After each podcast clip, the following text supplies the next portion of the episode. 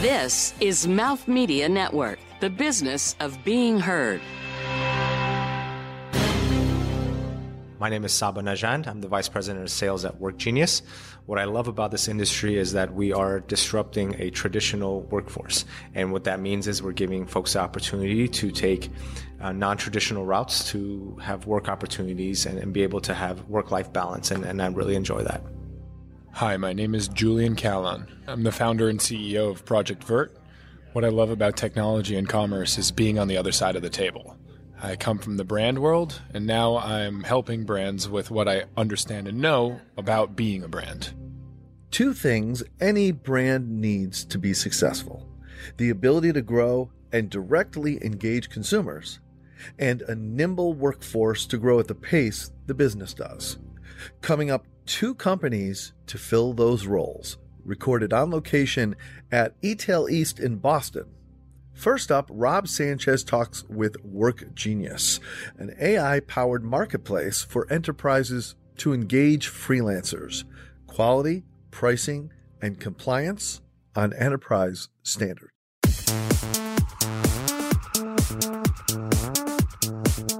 You're listening to Fashion Is Your Business, covering the intersection of innovation and business in the fashion industry. Recorded on location.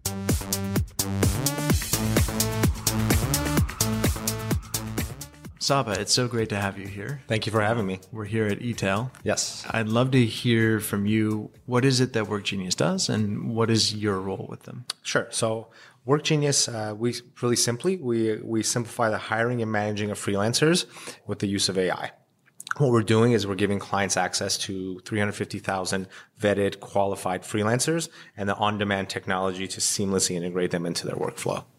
So you're managing the um, like scaling up of temporary workforces, or are you thinking of this more as like discrete task-based work? Uh, both. Okay. So we have organizations that are using us to scale from, let's say, one to a thousand in, in a matter of minutes, and then some are doing it on a project basis. What do you find is um, kind of the the biggest thing that you're tackling in that space? Is it about the se- streamlining of the Um, documents themselves, or is it more about culture fit, or how are you thinking about the issues involved? Yeah, I think at the end of the day, it's getting the right talent um, in front of the right projects and executing um, immediately. Uh, you know, there are organizations that are looking at culture fit and tr- hiring the traditional route, uh, but we are talking to folks that have on-demand expectations, have deadlines, and we just bring them the talent, they get the job done, and then they move on to the next project. Mm-hmm. And um, for you, are you thinking of this as I'm managing a talent pool itself, or are you thinking of this more as like I, I have these clients that I'm searching for? How, what's your focus in? Inside? Yeah, so no, we're we're not managing the the talent. We're actually giving our clients access to this platform, and they're they're able to get on the platform, have access to the to the freelancers, be able to manage them, um, make the payments, and just do everything that it's that a traditional hire would do if they worked in the office. Yeah. So you've already handled a lot of the paperwork and documentation and that sort of thing in so, the background. Correct. Yeah. So typically you'll hire a freelancer and you have to pay them for X number of hours to do the work, and you're doing ten ninety-nines, compliance, N D As.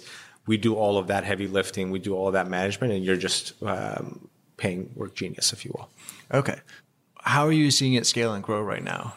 This is kind of an interesting point in, in the job market. Yeah. Um, there's a lot of dissatisfaction with traditional roles. A lot of people are moving more towards freelancing gig. Yeah. Um, how have you kind of been seeing the industry change? Right. No, I mean, you, you hit it in the nail. So I, I think it comes down to one thing. Companies are struggling to hire these days, right? It's fifty-two days on average to find a full-time position, to fill a full-time position. ninety-one percent of managers are struggling to find that talent. And this is Deloitte uh, research. And then this is a good and a bad thing. three point eight percent unemployment rates. That means majority of Americans are working, so there's more job postings out there than there are uh, folks that need work. So because of that, it's just it makes it really difficult to bring in talent quickly to get the job done. So you're basically you're solving speed is is one of the main things. Yep. Yeah. Um, so as far as the project type that you're seeing, is, yes. has there been a shift in that? Is there a, a different way of thinking about the work? So back in the day, I was um, I was employed by Uh, I don't even remember, a deco, I think sure. it was. Yep. Sure. Um, inside of a company. And although I was a temp worker, what yeah. it really meant was I was a permanent worker that they didn't have to pay insurance on, right? Exactly. Um, have you seen that shift at all now? And is the mindset of companies changing? Absolutely. So organizations are cutting costs. And one of the ways is not paying uh, benefits. And it, it sounds kind of, it doesn't sound great, but what, what we're doing here is we're streamlining that for them. The freelancers have different opportunities to get the benefits, and the employers are just paying for the work. And when you pay for the work, that it just streamlines and cuts so many costs. Yeah. Um, so you're still seeing that that need for the temporary worker that's maybe a little bit longer term, or are you seeing like short, I need this person for this weekend, I need this person for this task? No, we, we're, we're seeing somewhere in the middle. So we'll, majority of our clients are working with us for six months, even twelve months, but the projects are changing, uh, ongoing changes. So they come to us and say, we have a thousand hours of work, for example, on content creation this month. So they go into the platform, get freelancers that are focusing on content. And then the following month, they may be S E O or maybe graphic design. And then they switch their focus to that.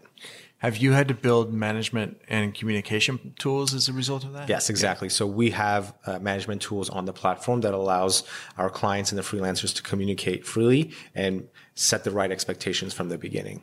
And that's really powerful because, number one, for the staffing and sourcing of the freelancers, um, our technology, the A I algorithms, they pick up job postings and get placed within twenty-eight minutes. And that's, it sounds ridiculous, but that's actually just, that's how powerful it is.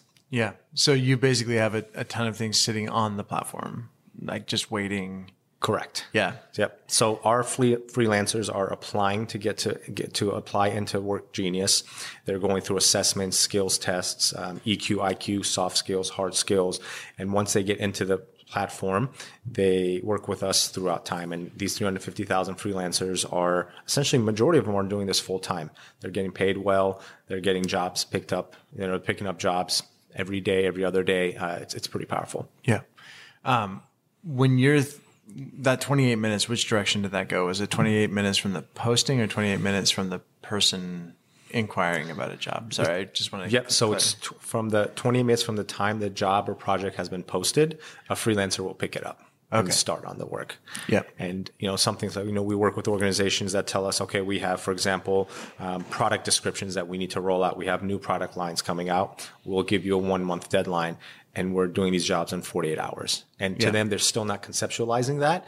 Um, the benefit of it is that we have multiple um, verification loops. We have Q A internally to make sure, yes, speed is powerful, but at the end of the day, quality and results is what matters. Yeah.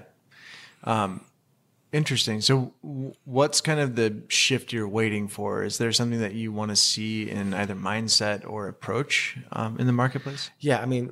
So there's a couple of things. Freelancing is becoming the new norm, right? It's organizations, as I mentioned, they're going away from that because, or going away from the traditional hire because they're cutting costs uh, when it comes to uh, admin benefits and things like that.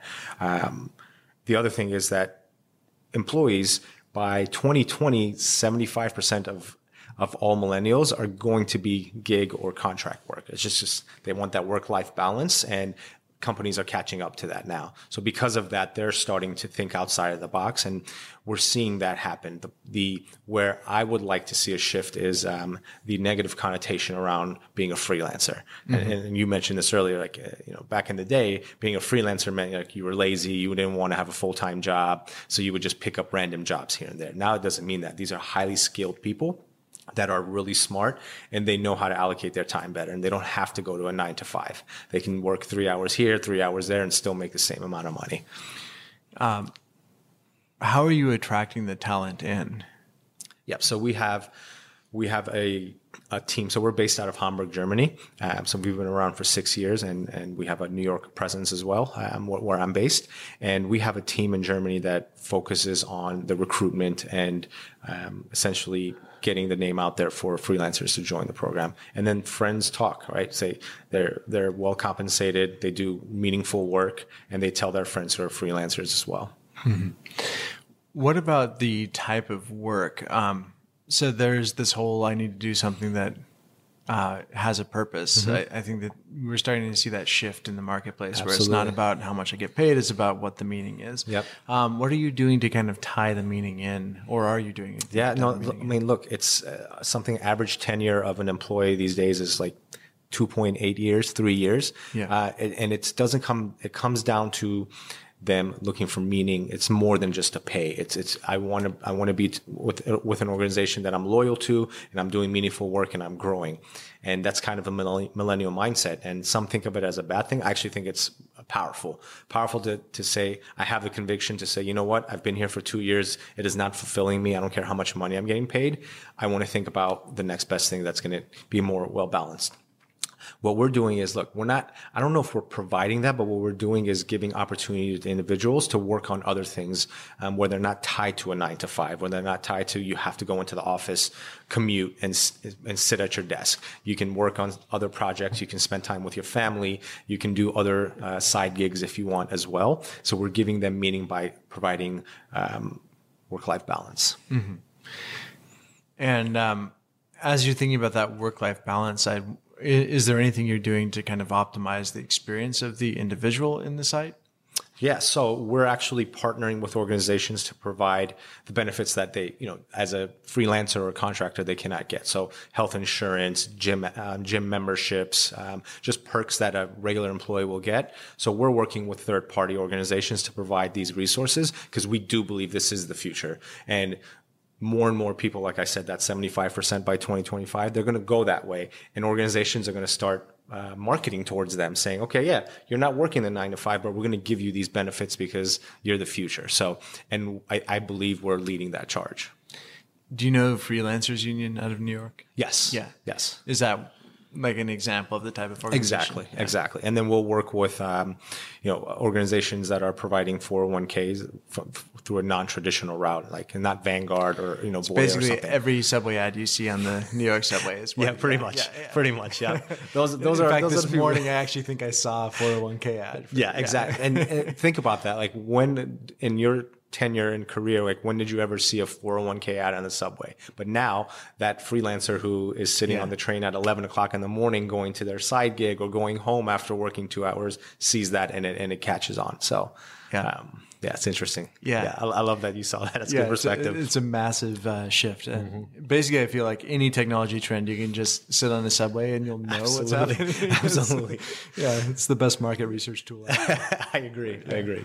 Um, So from the from the more like global perspective, are you seeing different industries shift faster towards this? Um, and in the interview right before this, I was talking with Lucidworks about yep. um, fear around information. Yes. So um, sharing information and so on. So you yes. mentioned that you have everyone sign N D As, yes. but obviously that doesn't do anything if you actually share. You know. Correct. How um, How are you seeing adoption curves inside of different industries? Yeah, I mean, that's that's a great, and I, I don't think it's, so like, look, you have industries like pharma, financial, they are heavily regulated, and they, you know, they have very, very specific requirements for their employees, for contractors, and so forth. So that's going to be a tough one to, um, to focus on, but we're, we're actually, we're, we're, uh, we're trying to get involved more with pharma just to open their eyes a little bit, if you will. Yeah. Um, but yeah, I mean, the N D As, um, we, we transfer all I P rights to the client the moment the jobs have been, um, accepted and finalized.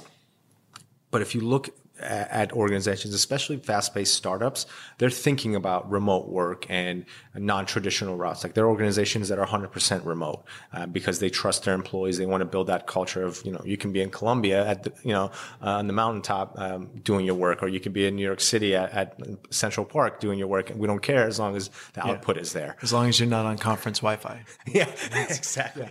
Exactly. Please don't be on conference Wi-Fi. Please don't.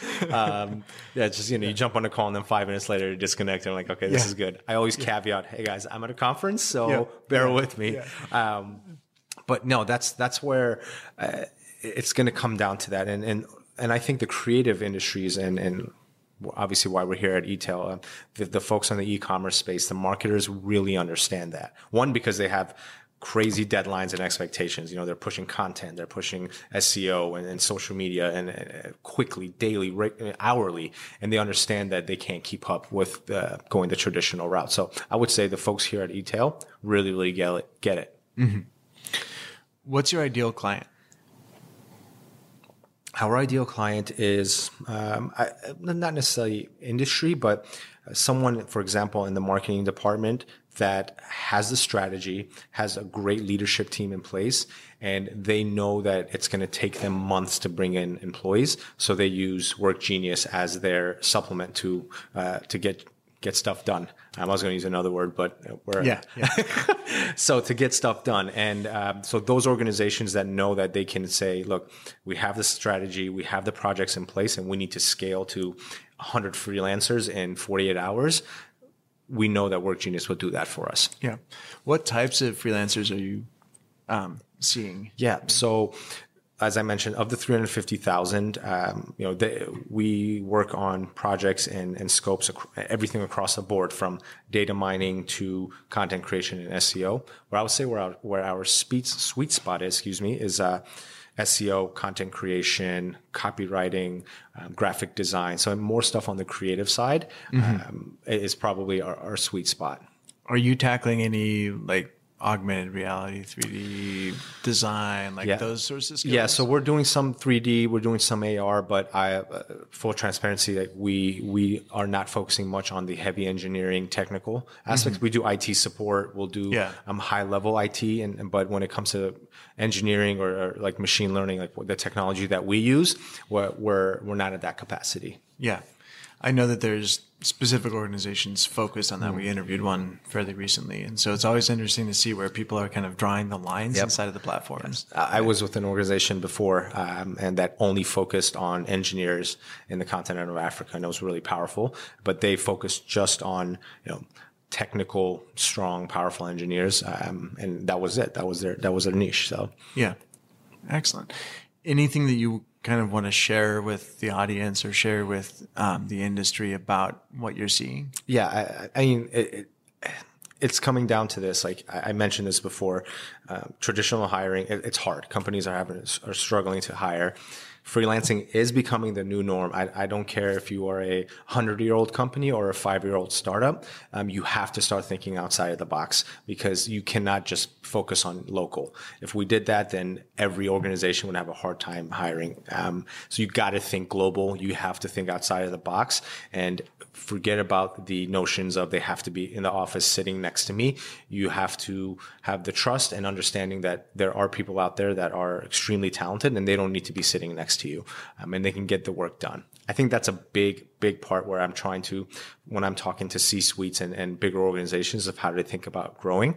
And then the other part I would say is the not going away from the non-traditional route, um, taking up office space. Like I want to create work-life balance, you know, for my team. So as a vice president of sales at WorkGenius, you know, we're all working in-house, but we are going to get to a world where I'm going to build, be, be, excuse me, be building remote teams because we're going to have the systems in place, the communication tools in place to allow that. And that just creates such a better culture and work environment.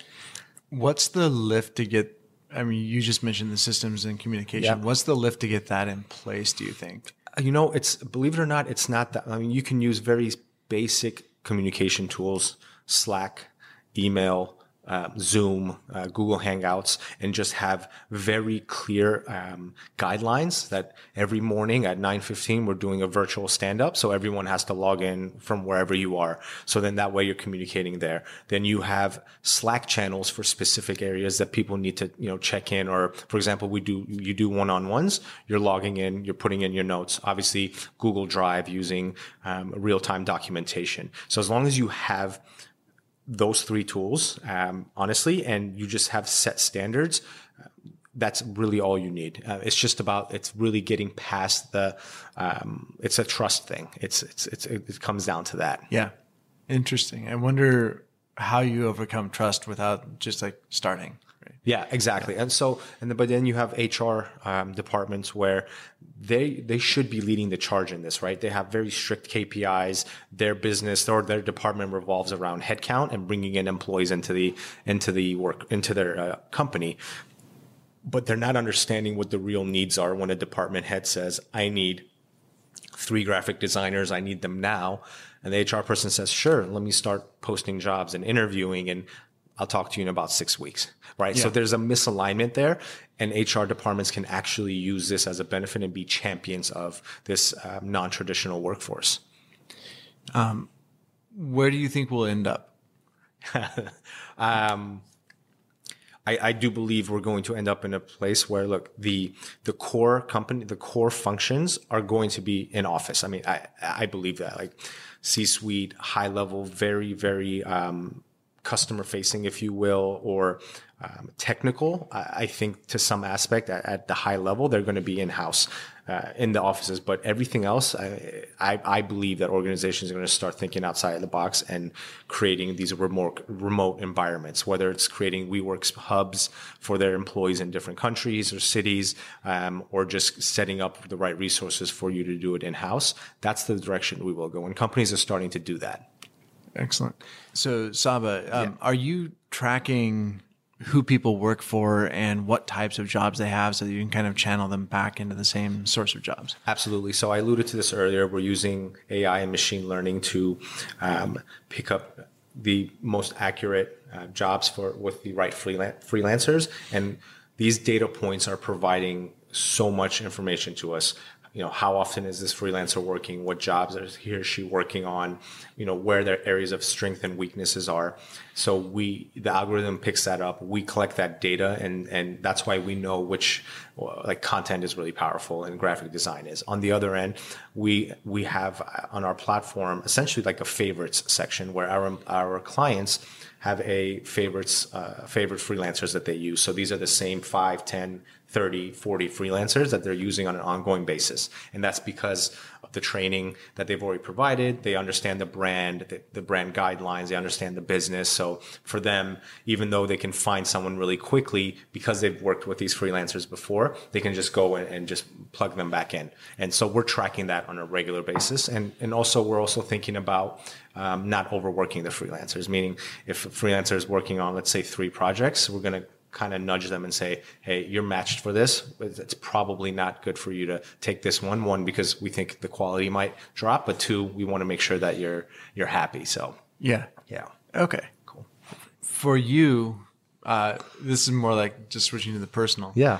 Now that you're working in this field, looking at remote, yep. I'm wondering, as a kid, What, where was that, like, imp- did you have an impulse to get away? And if so, what did that look like? I, I love that you asked that question. It's, uh, it's kind of scary that you went there. Um, so all my life, I've been kind of a nomad, right? Like, uh, so I'm of Iranian descent. So, um, immigrants, my parents, um, immigrated to the U S in the late eighties. So my sister and I were kind of like in this weird space where we weren't Americans. Um, you know, we weren't a certain culture. We weren't a certain ethnicity. So we had to find our, our, find our own niche. And till this day, I, I consider myself American most of the time, and sometimes I consider myself Iranian. But then when I get around Iranians, I'm like, ah, I don't really mesh too well. I understand and respect the culture. And then when I get around Americans, I'm like, oh, okay, yeah, this is cool. Um, because I've, I've been here my whole childhood, and I've been bouncing around a lot, and I still am. I, I find myself moving to different cities, and, you know, I've lived in Southeast Asia. I lived in London. I, I lived in New York, and, and I'm from D C.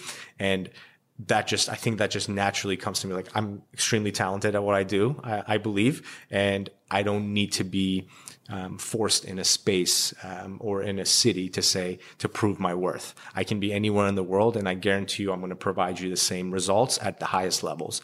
And that's where that confidence should come with all employees and employers. Um, and so, yeah, I think, I think you really, that was interesting that you went to that. Excellent. Well, thank you so much. This yep. has been really interesting. Thank you. I appreciate your time.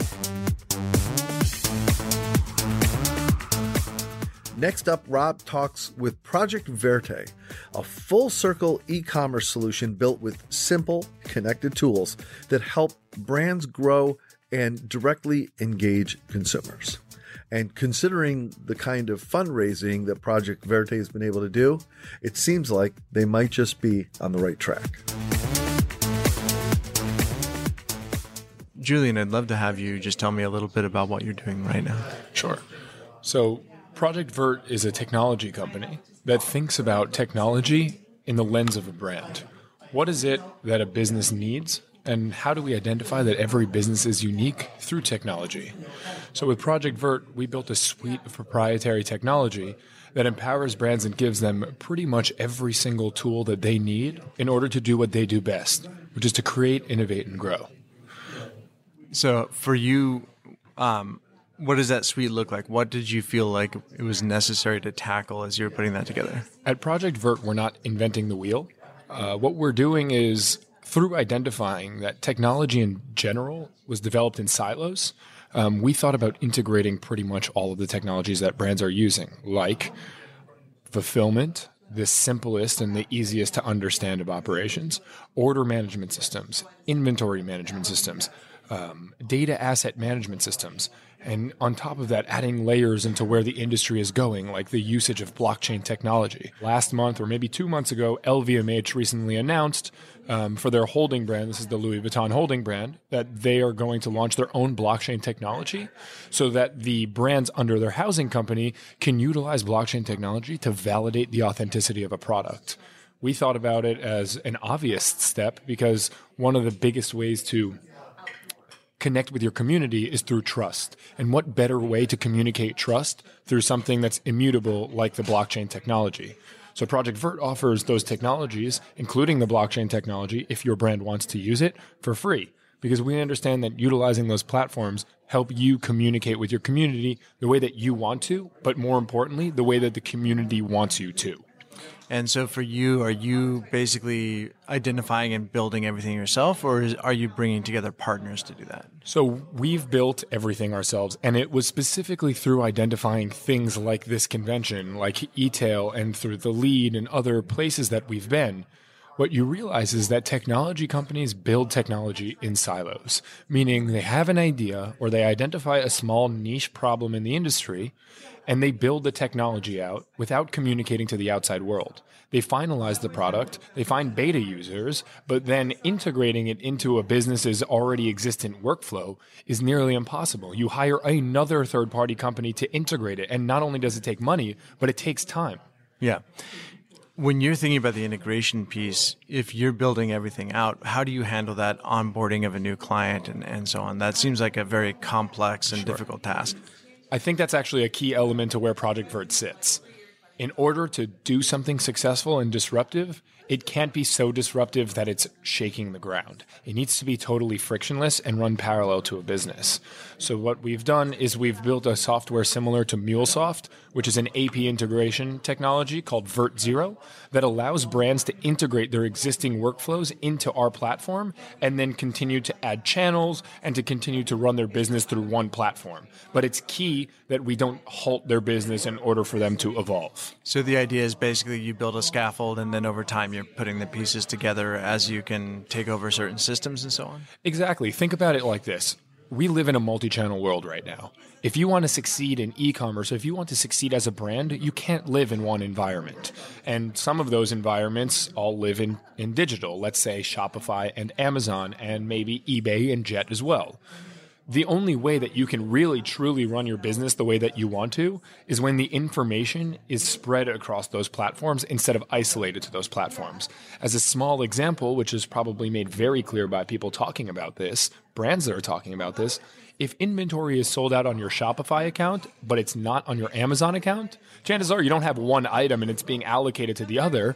It's because the internal team is allocating X amount of inventory across platforms. When you integrate everything in one place, essentially what you're doing is you're creating a pool, and the pool allocates inventory across platforms. Something as simple as that seems so obvious, but businesses run their multiple channels like separate businesses within the business. Why? Why is it that technology can't integrate the way that you operate those in one way, in one flow? And it simply takes populating all the data and all the channels into one place so you really have a full window into who your business is, which is the first step to communicating with your community. You need to know who you are first. So for you then, how much of what you're doing is training and, and shifting thinking, and how much of it is coming into an existing channel uh, partner and then kind of expanding out inside of a company? Again, being disruptive needs to be through ease of use.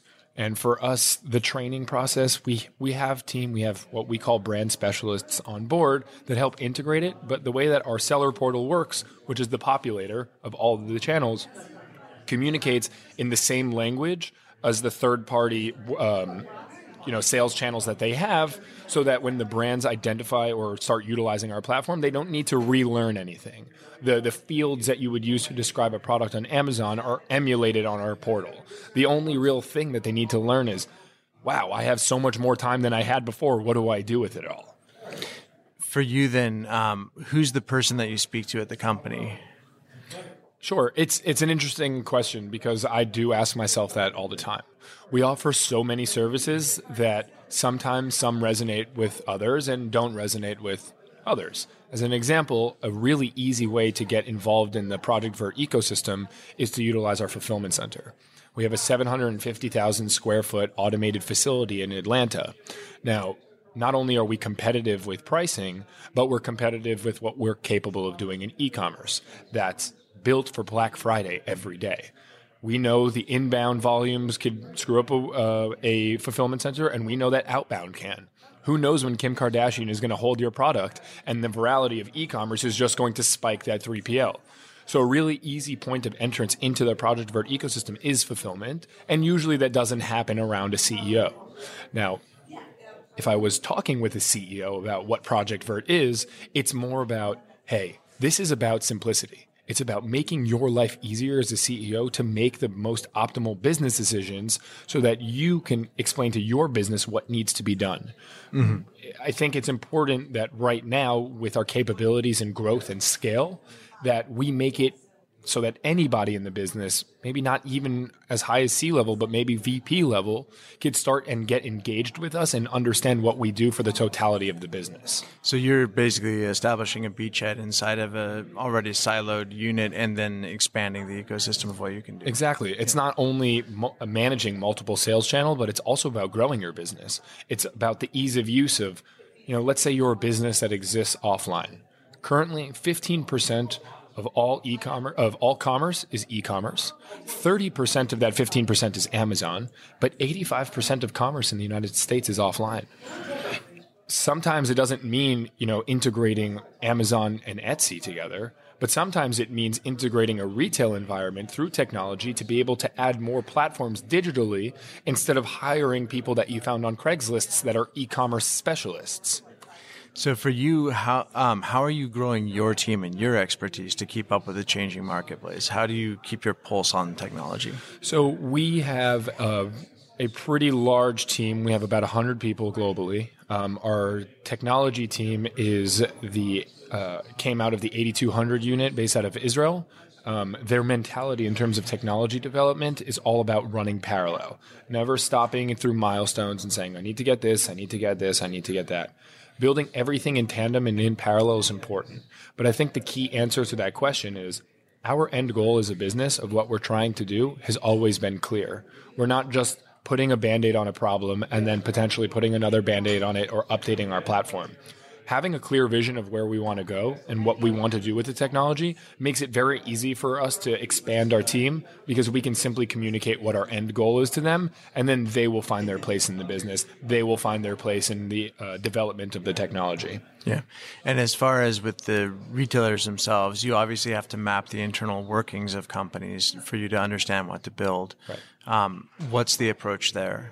So we have essentially... the technology itself works like an all-inclusive hotel, right? You can pay X amount of dollars to only eat the shrimp cocktail, but this, a different person can pay the same exact amount and use the pool, the water slide, listen to the piano guy, and eat the shrimp cocktail. We have this suite of technology to work for whatever brand that are working with us. We recognize that they're unique and that they require specific individual things, and not everybody needs everything.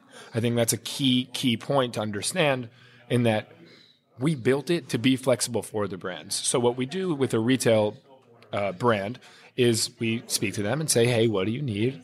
They'll tell us their problems, and we say, okay, these four platforms that we have are perfect for where you need to be and where you need to grow. Mm-hmm. How did you learn what to build into each of those platforms? Did you take people with expertise um, and have them build these out, or were you just looking at what was already existing. How did you think through that piece? It's interesting because I don't come from the industry. I come from the brand side. I come from working with brands like Haagen-Dazs all the way to A D P, to doing Super Bowl commercials, to the smaller direct-to-consumer brands.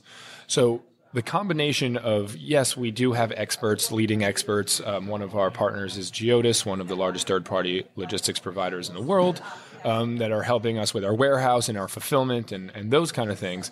But I think the only way to be disruptive in this industry is to understand that you need to be on the outside looking in. Because once you're inside, you're too involved with the day-to-day of what's going on. And what you can see, like conferences like this one, like eTail, is through viewing all of the booths, e-commerce has grown so fast that everyone is just trying to create a temporary solution to a permanent problem. They're, hey, maybe your this is not working, so we've created this to help you with this. And then e-commerce evolves, and then they create a new version and a new version. And then they have other providers that help them work with that new version of that other third-party company. And you just kind of lay all these Band-Aids on top of each other. What we need to do, and I think what's the value of Project Verte, is we're coming from the outside saying, we can build all of this stuff. We have the support, we all this technology. We have the support from leading experts in the technology division, the securities, the payments, the fulfillment side, the inventory management systems. But it's important to think about things in a way that'll actually get brands out of the habitual thinking that these third-party companies, these technology companies, are trying to put on top of these brands. Um, one more note to that is, a brand isn't necessarily a fulfillment company, nor are they a technology company. They have a product and they want to sell it and they want to communicate it. So they come to a trade event and they have six different third-party technology companies tell them, you need this technology because your brand is not operating with it. They had no idea that they needed it. So what ends up happening at the end of the day is that six different providers came to them. So instead of saying, I don't need any of these six, they just compare all six of these and look for the best of the six. But the reality is they never needed that technology in the first place. And now it costs more money to maintain and more money to integrate into their platform because they've been convinced that they need something. Mm-hmm. So you're seeing um, most of the brands that you're interacting with, or most of the brands you're seeing in the marketplace, are reactive to the changing technology landscape versus looking at what their core business is? Yeah, we... we relate it back to what their core business is, not necessarily relate it back to how we're going to improve their business in terms of efficiency, because everyone promises that. But we can promise it through a relatable way. As an mm-hmm. example, let's take a brand like Allbirds. They might have a billboard, and they yeah. say, the finest merino wool runner. For whatever reason, that resonates with a lot of consumers. But then later, maybe two months down the line, maybe a consumer engaged with Allbirds but didn't purchase them, they get an email blast from them that says, buy one, get one free. Or they get an email blast that says something totally different than what the billboard told them. Now, if you think about it, the person that wrote the billboard and the person that wrote that ad or that email blast are two totally different people. But the result of them being two different people, or the, the that's the effect of having your business scattered and separated. The reality is you should be able to communicate to your consumers exactly the same way through all touch points. And what better way to do that than to consolidate your entire business so that you can focus on small things like communication to keep your community engaged. And that's a conversation that I can have with a C E O where they would understand what we do on a technical level, sure, might be fulfillment or operations, but really it's about a community level. It's just as much important to talk about in a panel as it is to understand the back end. Mm-hmm. What do you kind of want to share about what you've been seeing and what you want to tackle with the company right now? Simply that most businesses, I mean, brands by definition communicate to their to their consumers the way that they want to, right? That's their job. They talk to you and you understand a brand because that's the way they speak to you. When you look at the under the hood of most brands, you realize how disconnected all of their different channels and platforms are. You can have a business that's pretty much one whole office building that has a schism right down the middle and is running two businesses completely. You have the wholesale and then you have the retail or the e-commerce side, and you have one person on both sides of the building print out an Excel sheet and compare notes, and that's how they run their business. Unifying the business and being able to put it all into one place is really the solution for the problem that I'm seeing the most, is that businesses are not acting like brands. They're acting like separate entities completely, even though their their goal is the same thing, is to communicate and maintain and retain their community so that they can support themselves.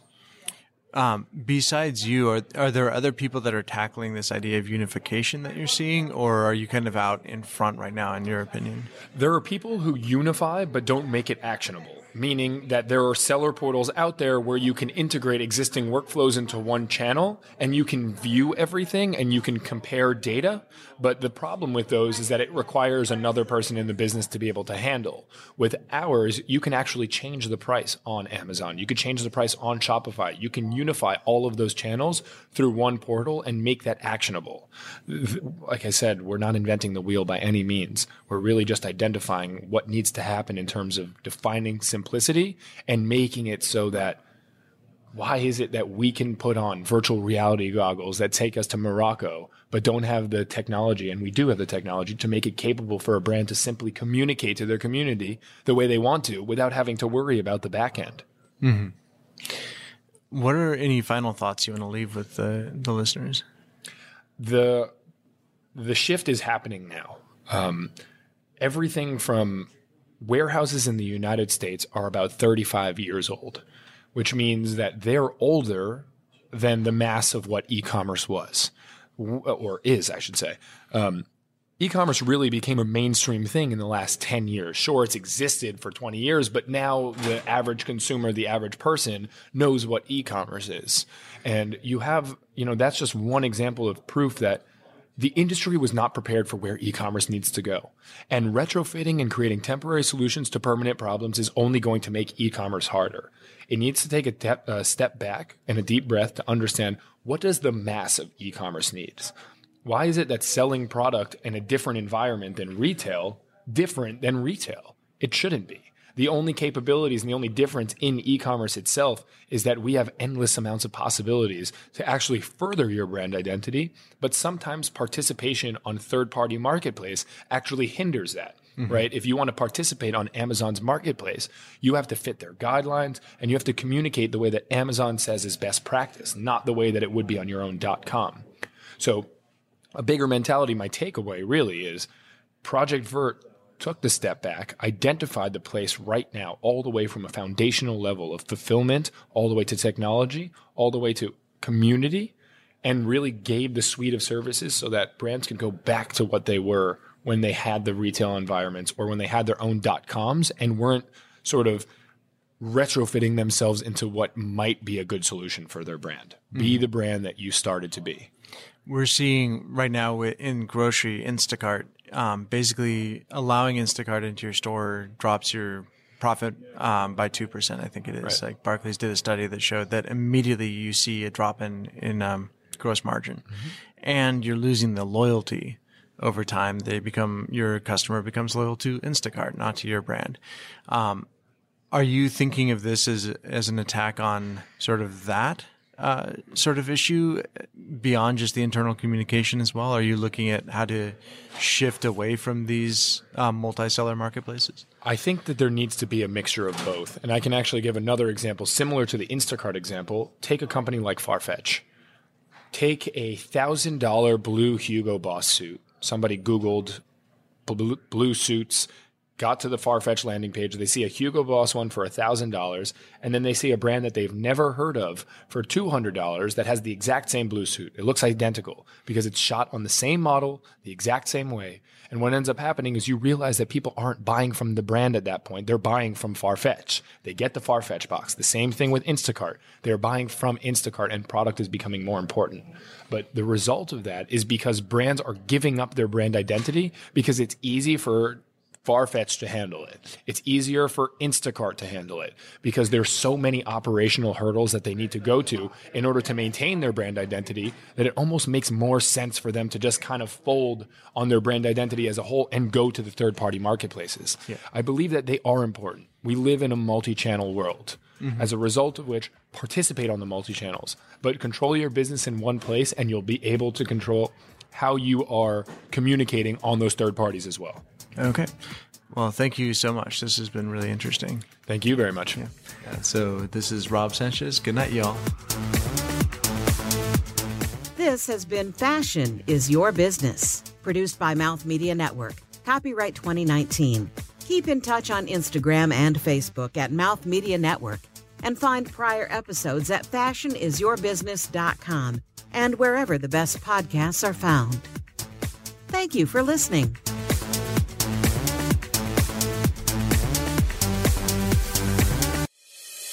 This is Mouth Media Network, the business of being heard.